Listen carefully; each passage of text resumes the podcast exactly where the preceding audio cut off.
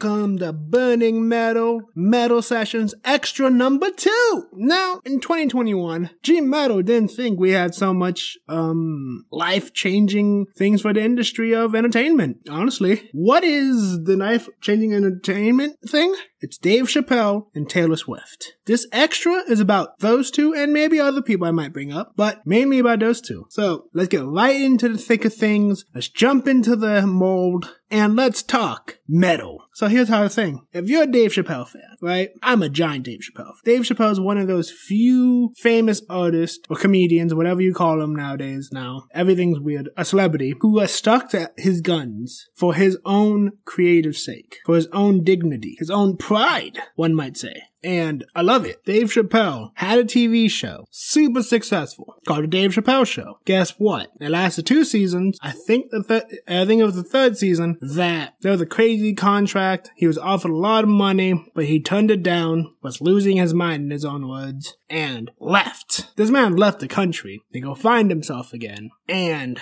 came back, started doing more specials, and when he came back, everyone welcomed him back with open arms. Beautiful. Dave Chappelle is a legend, an icon. He is one of the few guys who can forever stand the test of time. Do you know why? Because he's good at his craft. He understands what makes his craft go. And the biggest thing is he respects his fans and doesn't expect us to just like and love everything he does outright. He understands the give and take. So, if you were on my last episode of Metal Sessions, if you if you heard that one, it was about fans, give and take. And there's a perfect balance between those two. Dave has the ability to understand that there's a balance between that. Yes, there's crazy people, but there's, there's also good people. Now, why am I saying so much about Dave Chappelle? So recently, he asked his fans, I want to say like a month ago, that he's not making any money on streaming because that wasn't in his original contract, because streaming wasn't a thing when he signed his original contract. So guess what? They had this show on HBO Max, on Netflix, and guess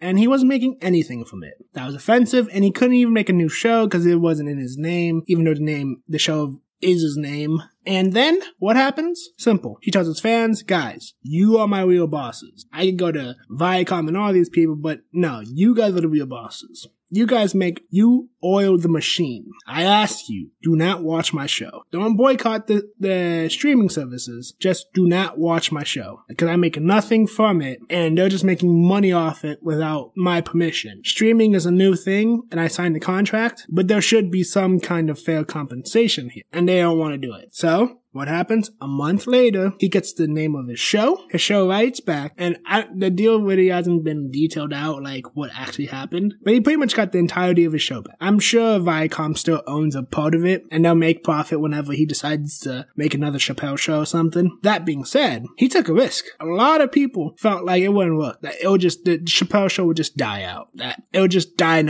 obscurity. But Viacom wanted money over getting back at Dave Chappelle, and that's not always the response these companies give, but hey, it's not a total loss for Viacom and Dave Chappelle. So win-win then a lose-lose. That's the best part you can do. Dave Chappelle fought for his show, got it back, and now he can make a season three. He can take it any way he wants, and it's a beautiful concept that a creator gets his rights back. It's metal. It is the absolute definition of metal. He gets everything back. And yes, the, will this work for everyone? No, because they're not as much icons as Dave Chappelle is. Because he is stuck to his guns throughout, through and through. Everything he's done in the past has helped him gain this credibility of being the guy who deserves this kind of victory. That's why as a creator, you can never falter or be the best creator you can be and never falter to just a big corporation or a lot of cash because the end game is better at the end of the time, at the end of the light. Maybe, maybe not. But I'm I'm hundred percent sure that Dave Chappelle's outcome wouldn't have been the same if he teetered with more I don't know more companies and played the,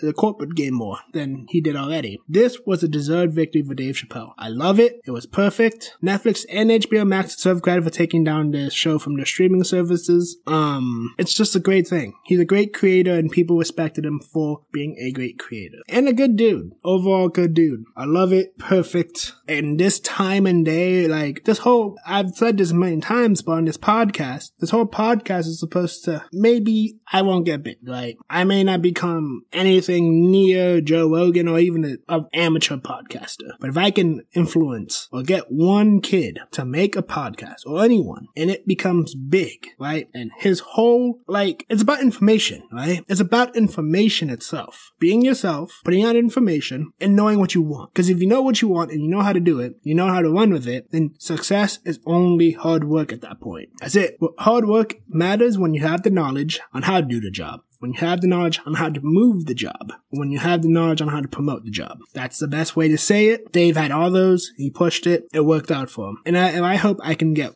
one person, not even for my own personal glory, but one person. This whole podcast thing, hours of frustration of learning how to do this and people coming in and out and having to stop and we start shoot episodes and everything. All that. That is my one goal for this. Why? Cause people's voices need to be heard. There's no guarantee one voice will ever be the biggest voice. But if you don't put your hat in the race, how do you do it? How do you not, you can't win a battle you never start, started. You have to try and put yourself in there. And Dave Chappelle, being an icon that he is, is just showing that it's not like old Hollywood anymore. Old Hollywood, old entertainment doesn't just control everything anymore. He's, he's reminding everyone we do, the fans. As much as Lucasfilms want to pretend we don't, as much as, uh, any other company pretends that we don't, we do. Our eyes matter. And guess what? Viacom chose the right move. They chose when Dave goes good. Guess what? When Dave, sh- when Dave's next show, I'm not sure what he's planning to do. So I'm not saying he'll make a season three. But whatever moves Dave does with this rights now will benefit Comedy Central at some point. You know why? They'll probably get a percentage of it. And it's better than having that than a dead show in your category, in your catalog. You don't want a dead show in your catalog because you were too greedy. Sometimes you just gotta bite the bullet. I'm sure there's some form of repercussion for Dave, but he got what he wanted. The rights to his name and everything. But it's beautiful. Now, let me talk about the second person. This second person, I'm not a giant fan of their music, nor of their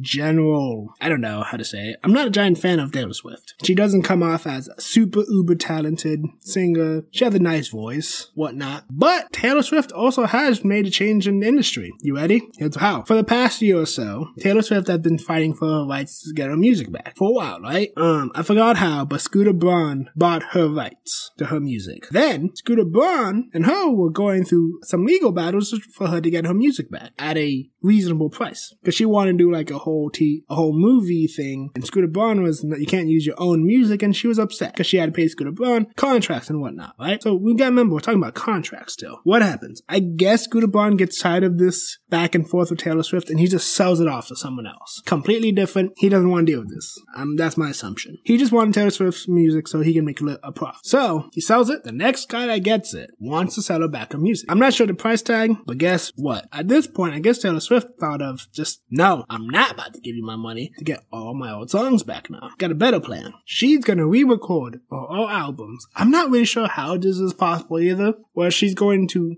first start out with Fearless, her first album. We record it. I'm assuming she's gonna do enough differences for it to be different, but it'll be the same album but different. And this is a pretty interesting play she's t- doing because it's not a guaranteed slam dunk. But if it does work, she'll make a lot of money, lots of money. Because not only does she have a fan base to back her up, she's one of those people with a huge fan base like Beyonce and all that. But um, you gotta think of it. If she essentially re-releases all her music and sells it all, like regular new albums. That's double what she made, and there's just so many possibilities, monetarily speaking, and even influence speaking. Like, should we introduce old songs to new people? I didn't know about the old song. Yeah, you think, oh, how do pe- don't people know about old songs if she's that big? Do you- does everyone know every Beyonce song ever? No. And guess what? New fans that keep on hopping on Taylor Swift bandwagon will like the newer songs better because that'll be the first times they ever heard the newer song. And in turn, kind of bringing down the old songs. So it's it's a it's a tricky play,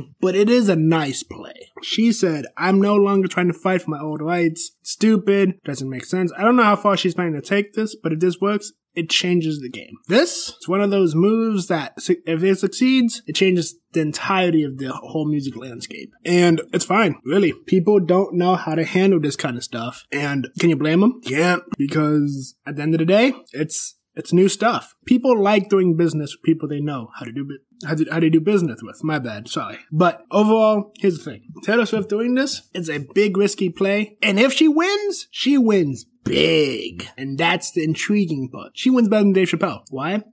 Because Dave, listen, as a creator myself, I love my old stuff, no matter how bad or good it is. I don't know if I could just let go of my old stuff and keep it moving. But if you could do that, if you can, and literally get your fans to like your newer stuff, that is your old stuff, but just better, or newly mixed, that's better than your old stuff. Because as you go along, you do stuff and you get you and you improve, you increase yourself, right? You you push better. And yeah, I think everything you do when you first start out is different because you're learning, you're trying to find your footing, and it's like, nah, this podcast is better than definitely the way I did my first one. Why? Because I didn't know how I was gonna edit. I didn't know how I was gonna do some some of the stuff. I I was like in my head majority of those times. I'm a lot freer than I am right now than I was on those. And if there is a structure, I know my own structure naturally now like that. So that's the best part. And now it's good. So maybe one day I might just redo some of my first episodes to make them better quality and so on and so forth and better points. But some of them still hold, like, some of them are good. Are good. Like I listened to one of my episodes. I want to say it's five. The case for fiction, and that one, that one was really good. I gotta say, for my first episode, that one was really good. I get better all the time, but still, I'm like, yeah, I like it to the point with emotion. I felt like I was listening to another YouTuber just making a point about something, but it was great. And this whole thing, this whole thing that Dave Chappelle and Taylor Swift are doing changes the game in good ways. One, creators, if you're a creator, you deserve respect, but also you need to demand respect. It's hard to do both because companies companies don't want to respect creators because creators don't understand the nuances of business. You have to do both. You have to understand the nuance of business and know how to create. That being said, can you do both? I think you can. More people just have to learn the corporate talk and it, and it sucks that you have to learn this, but to protect the stuff you make, you have to do this. And they're doing the best they can for their own material. I'm not saying you have to be a Taylor Swift fan or Dave Chappelle fan, but look at the, the example, right? They're doing something that only they could do, sure, but in the future, this affects all of us who wants to be in entertainment somehow. Everyone. It's it's worth paying attention to. And if not, just enjoy the show, I guess, but I want to be able to control my own material if I ever do blow up and get big. And I hope whoever listens to my podcast has the same vision. Not just for the money, not just for this or that, but that you can control your own stuff. Take it to the moon and keep it for yourself and your family, like Prince did that. Michael Jackson for a while did that. His family sold off the rights, but he did it for his family. Um, and a bunch of other artists, like if you ever hear the Marvin Gaye estate, they don't let anyone use their music, ever. The point is, your music, all of your stuff, should be helping the people you grew up with, not people in some office room that just bought out a smaller company and said, oh, now we own the Marvin Gaye estate. No, it should be helped by the people who own, who you love, your mom, your dad, your children, your everyone who you trust in that circle. And guys, if any of this resonates with you, give me a comment in the social medias or YouTube comments or DM. And if you guys want to be on as a guest, I have a way of doing it and it's great. Um, I, I hope, uh, I can get more people on here now. I'm gonna have I'm gonna have a guest on my next my next metal sessions, and it's gonna be a great guest. It's great. It's a great host as well. Guy's very knowledgeable, and it's gonna be a fun episode to make. Now, I want to say, stay metal, be the best creator you can be, learn business, learn creative, and don't forget, a creator does not have to sell out to make it big. Stay metal, y'all.